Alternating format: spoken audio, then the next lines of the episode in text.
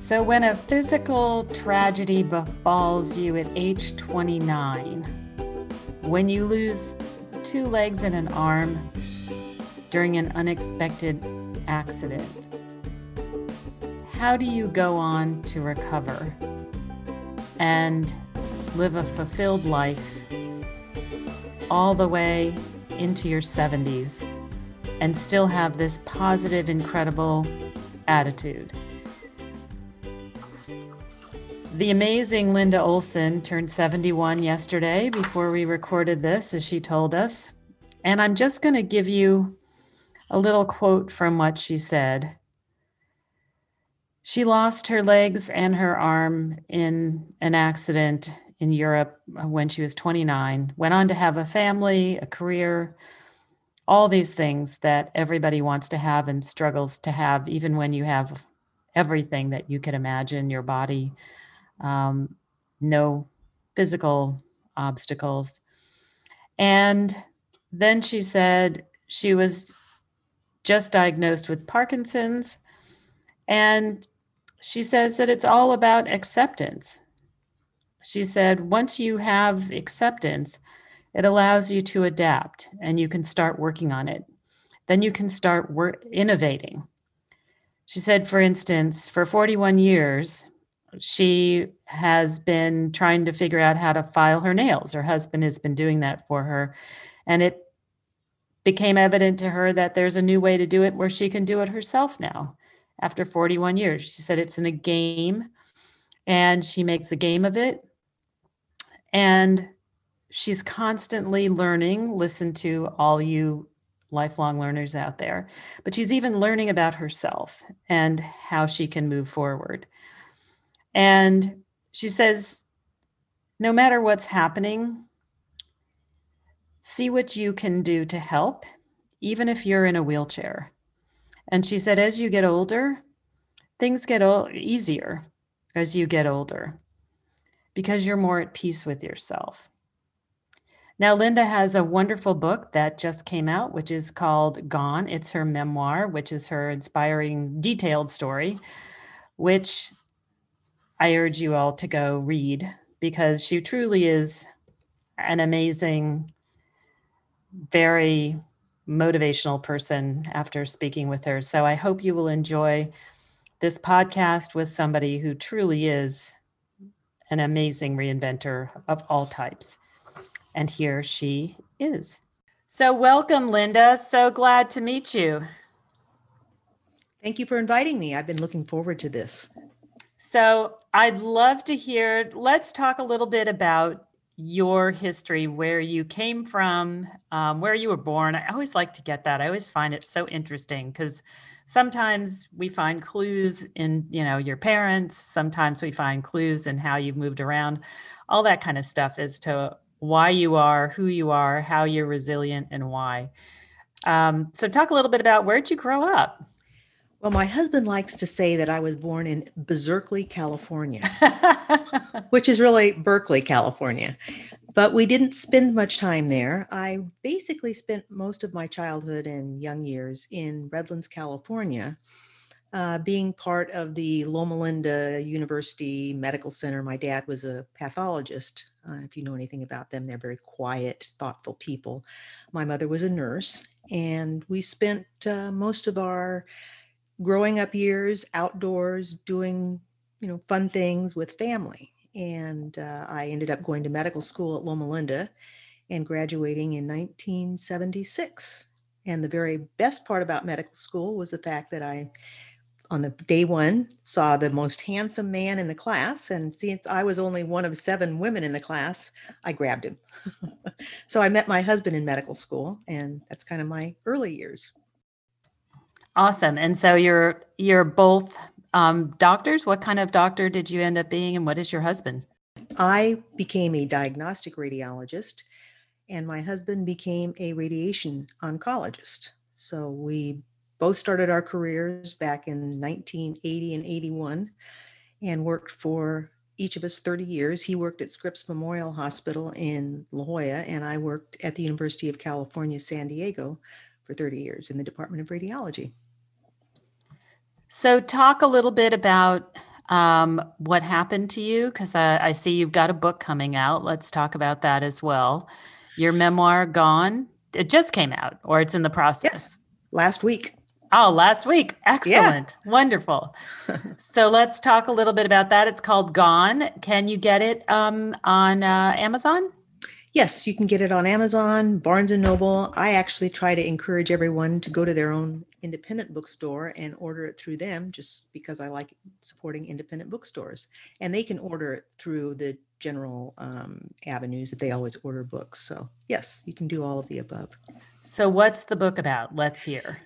Well, uh, probably the big part of our life what happened when I was 29 and nine months from the end of my radiology residency my husband and I went to visit his parents in Germany. His dad was in the Navy and stationed in Stuttgart.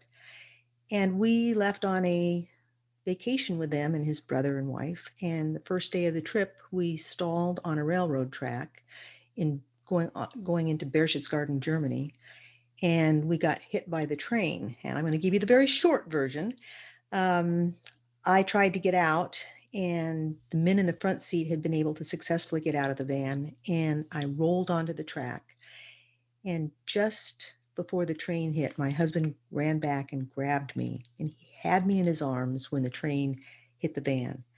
And it threw him away from the train and i was trapped under the van.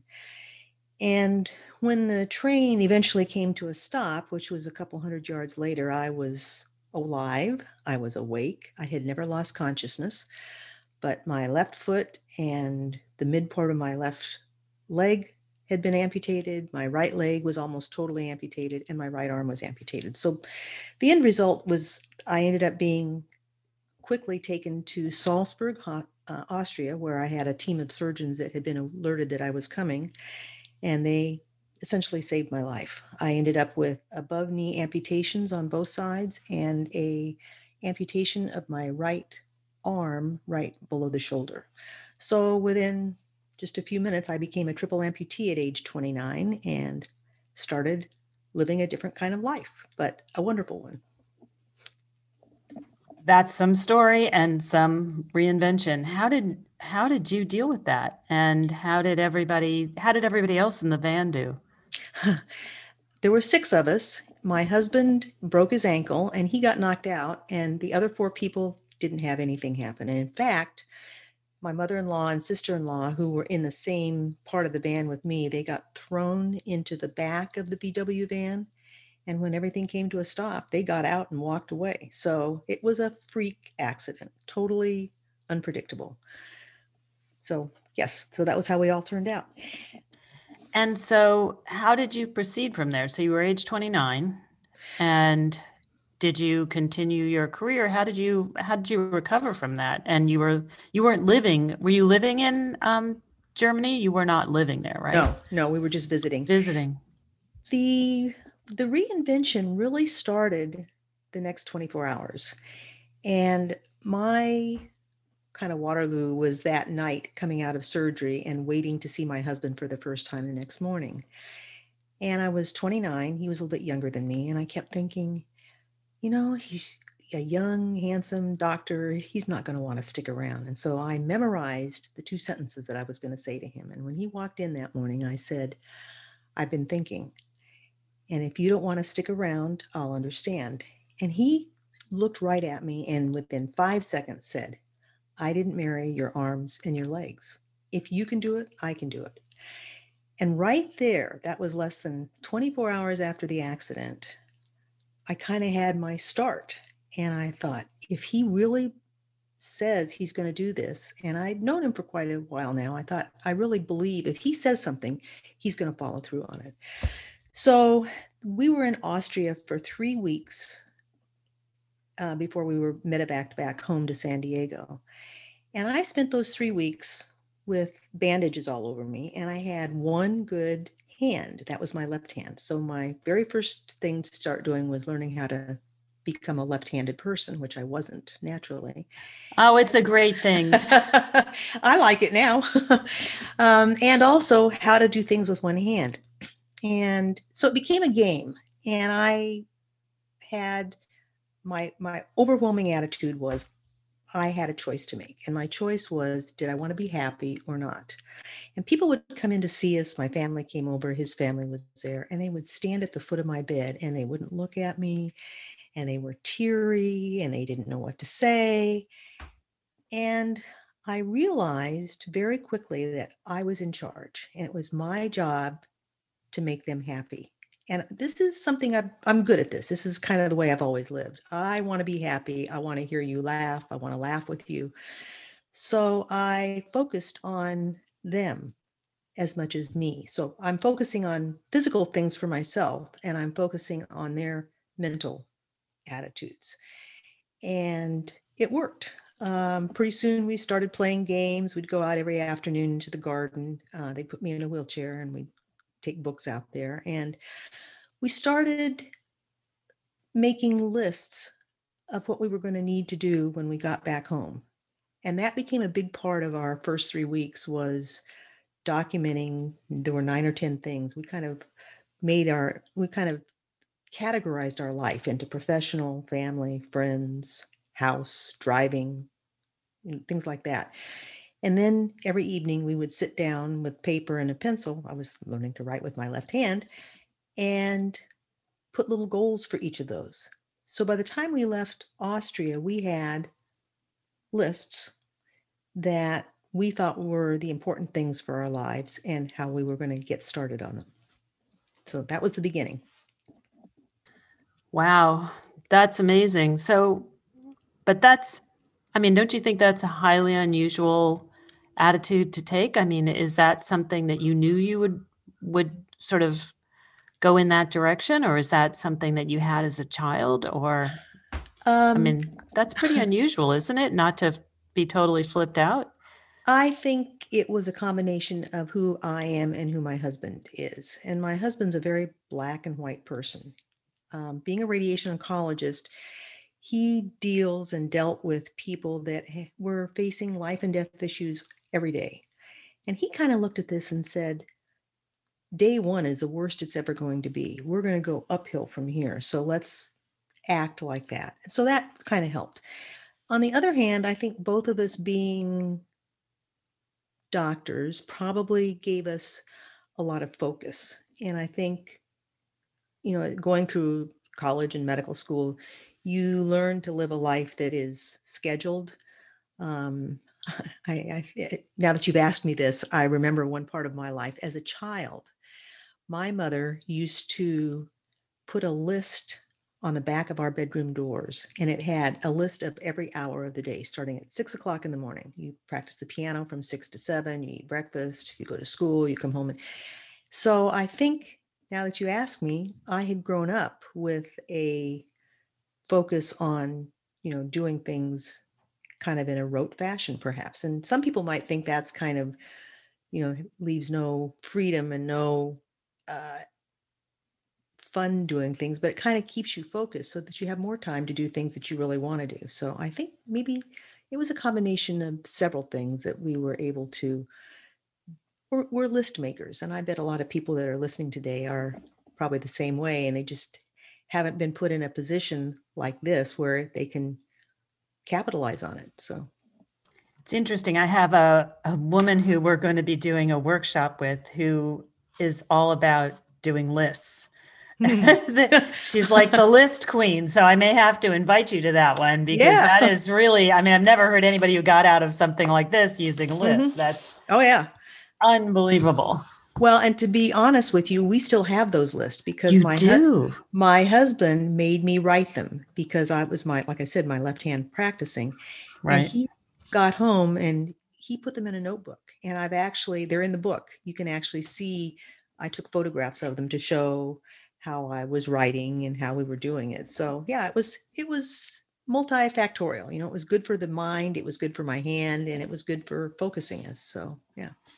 So you feel like the lists moved you oh, through and showed you how to function in the first year or two or or the first month or two? How did the list actually work towards your reinvention? You know, it went for probably the next two or three years easily. Uh, it it got us back to my first thing was to get rehabbed and learn how to walk with prosthetic legs. And I did that within with uh, four months after the accident. I was able to walk a mile in my new artificial legs. I call them my fake legs. Um, and my next goal was to go back to work. I had a year's leave of absence and I wanted to go back and finish my radiology residency so I could be a radiologist. And then things like finding a job, uh, being able to adapt a car to drive, and oh, along the way, I got pregnant nine months after the accident. we started a family. That's So- wonderful. Wow. yeah, yeah. So uh, I think until we got well into the family part, well, even 10 years later when we started camping, those were things that were on our list, but just took longer to get to. So, and eventually, you know, periodically we would go back and talk about what was on the list and, you know, kind of pat ourselves on the back to realize on days when you're not feeling quite as chipper, you, it's helpful to go back and look at things and say, look where we've come from too. So. So, how do you process that kind of um, tragedy when you're so young? Do you look at it differently now than you did when you were 29? How old are you now? Uh, I turned 71 yesterday. Wow, awesome. um, you know, I I think I felt lucky, and I know I felt lucky because one of the first things we did was sat down is what can I do? Well, I was lucky that I was a radiology resident. I wasn't doing OBGYN or I wasn't a surgeon. Um, and I was lucky because I'd gone to medical school and I could continue on and do what I wanted to do, which was help people. So I think from day one, well, let's say not day one, let's say by the end of the time we left Sal- uh, Salzburg to come home, I knew that I could probably do a lot of the things I had always wanted to do, but I was just going to be doing them differently. So the things that I couldn't do anymore, I stopped thinking about them. I used to play the piano and the pipe organ and ride a bike and scuba dive and hike, and I was a very active person. So I discovered that to keep from being discouraged or depressed, I distracted myself from those with things that I had to do right now. And a lot of those were physical, just learning to walk and stuff. But every time I found something that I could do it, well, I let me backtrack. I think the things that we originally thought I couldn't do, many of them I actually could do if I had someone helping me or I modified how I did it. So yeah, it became a big challenge and it was kind of a game. So kept me busy. Where does this spirit come from, Linda? How do people who have who have suffered way less than you how how do they take from that? I mean, is this just your natural spirit? So no no matter what, um, you were always going to end up like that in your Uh, life, or is that something that you cultivated, or did you read a lot? Did you get a lot of therapy? How did you get there? The first two, uh, I was born this way. I think I tell people that I, you someday you'll be able to draw my blood, and I think there'll be a happy gene in there. Now, I don't know how long it's going to take to find that science, but I think I basically have always been an upbeat, can do type person.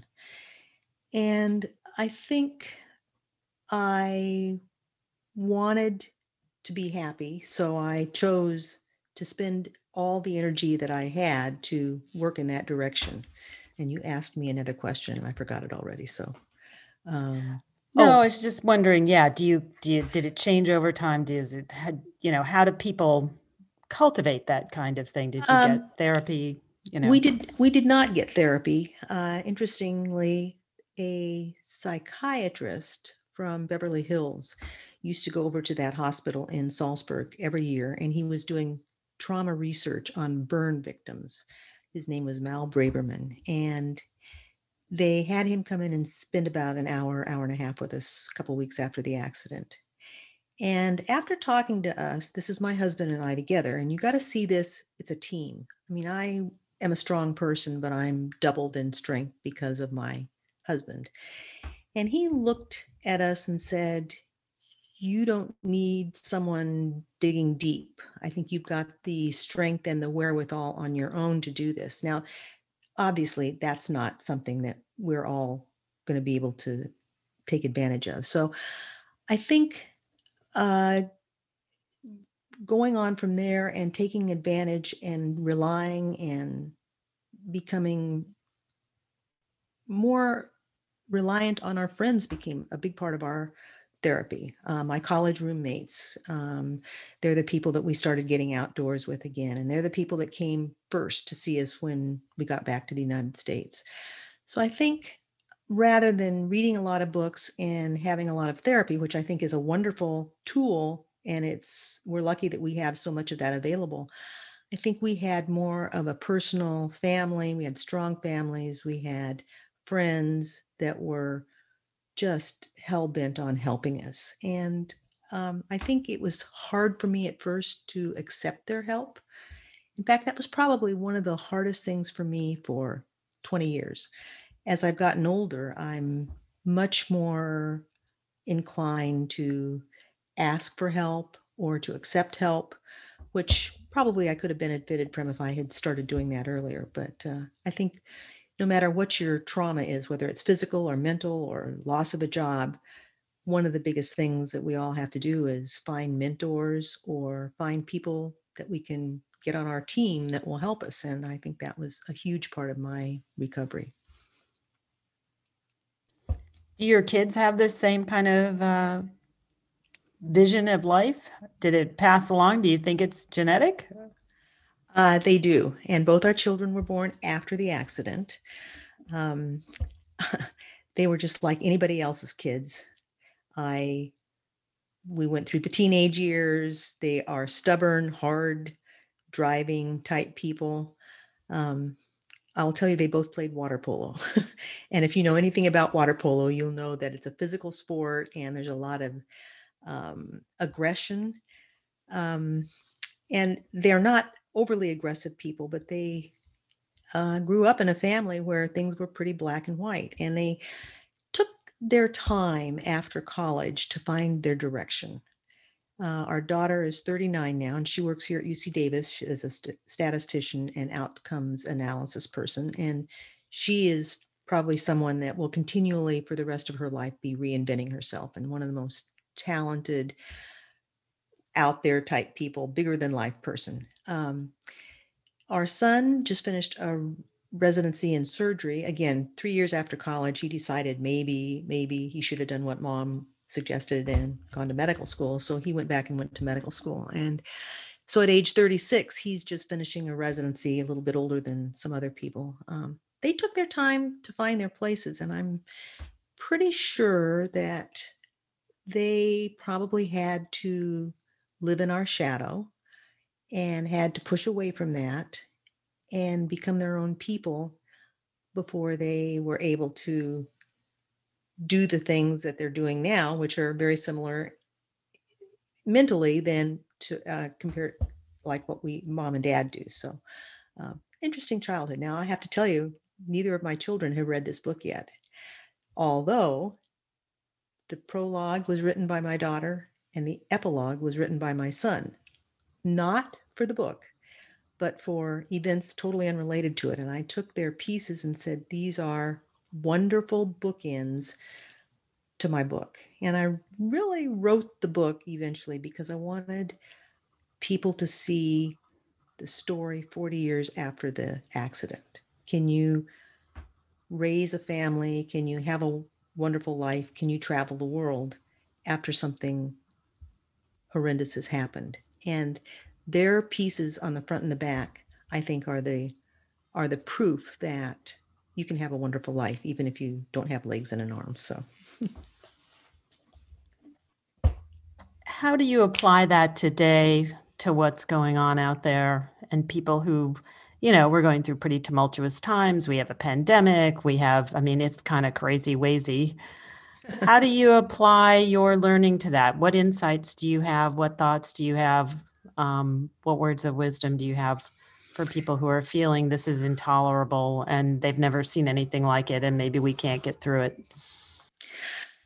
Well, it is intolerable and it's very hard for a large number of people. And I'm lucky that I'm 71 because I'm not impacted to the same degree as young people. But Having said that, if I was at home and had my children and I was trying to go to school and work in the same house, I would try to minimize the outside anxieties. And when we talk about the horrendous things that are going on around us,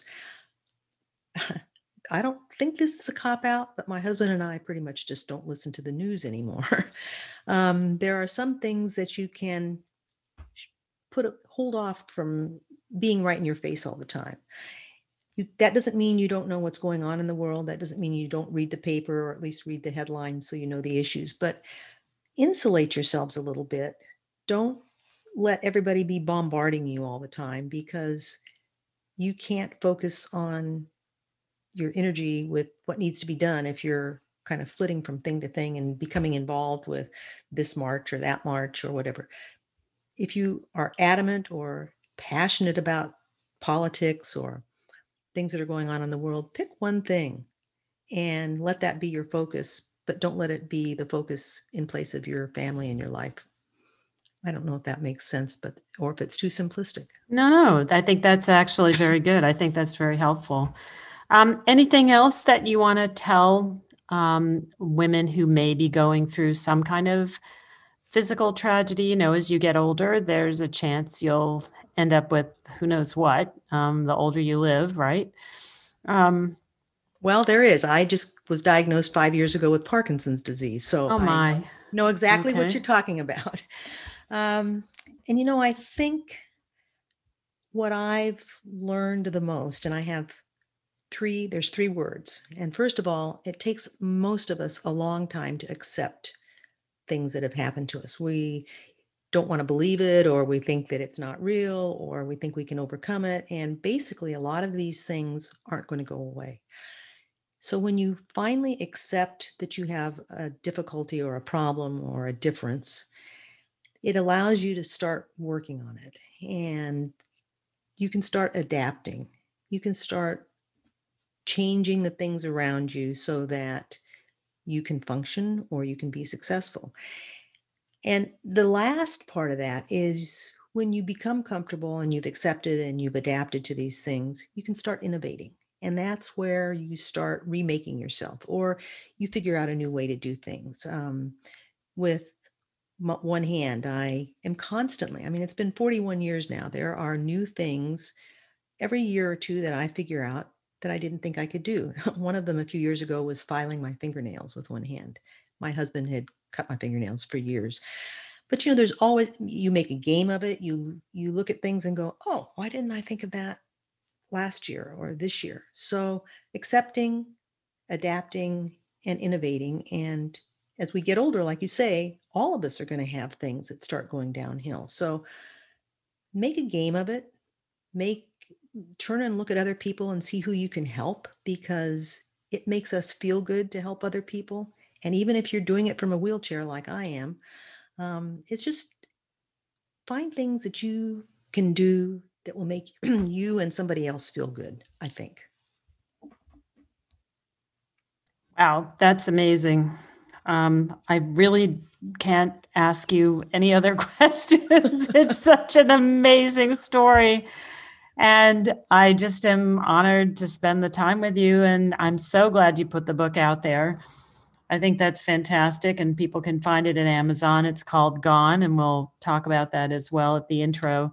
Anything else that you want to say, um, Linda, to this group of women who are, you know, probably average age is 54 they're managerial ceos C, cfo level um, they're you know striking out on their own perhaps for the first time anything about age that strikes you Uh, I think things get uh, somewhat easier as you get older because I think my concerns and everybody else's concerns often we don't worry about the same things. Uh, we're more at peace with ourselves. So I'm hoping that for the rest of my life and those that we're all listening today is that we can look around us and find something that maybe we wanted to do as a young person and didn't have the courage or time or money to do or find something that we thought we couldn't do and take the challenge and pat yourself on the back because there aren't a lot of people around to do it for you, but learn how to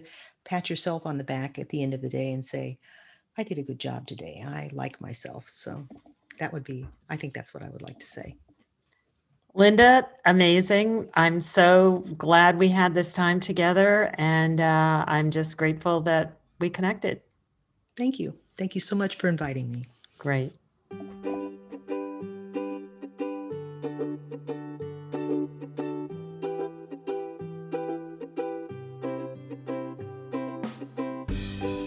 So, I want to thank you for being with us today to listen to the story of Linda Olson and how she remade her life after being a triple, triple amputee and how she's moving forward.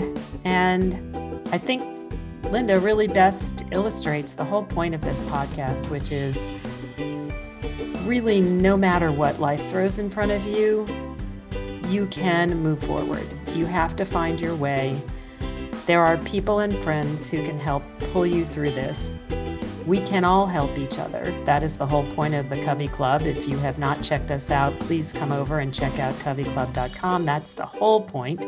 Don't do it alone. Don't go it alone. Find your girlfriends who will have your back and who will help you no matter what it is. And we soldier on.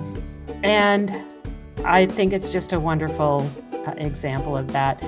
If you like the podcast, please come back and subscribe and listen to the over 100 other interviews that I've done with women from coming from every single direction and showing you that you can do whatever it is that's put in front of you that you need to do or want to do. And a lot of it's just mind over matter. And as Linda says, you can turn it into a game and that worked for her. Whatever is that works for you is the solution. And again, come over and visit us at coveyclub.com. We have all kinds of webinars we're doing all week. We have about 12 to 15 a month that we do that will educate you in every aspect of your life. It could be DIY beauty, all the way to how to get insurance for small business or health insurance for yourself if you're not working full time and how to deal with your LinkedIn and make your LinkedIn work harder for you. It is everything for your life for a woman at uh, 40 plus. And some men, we have some men in the Covey Club too. So hopefully you'll join us. And if you like the podcast, give us a, a rating and a uh, uh, leave us a comment, and um, other people will find us that way as well. And tell your friends about us. We are very helpful. We know that. We listen to your comments and we really appreciate it. So, thank you very much for joining us. This has been Leslie Jane Seymour, and see you next time.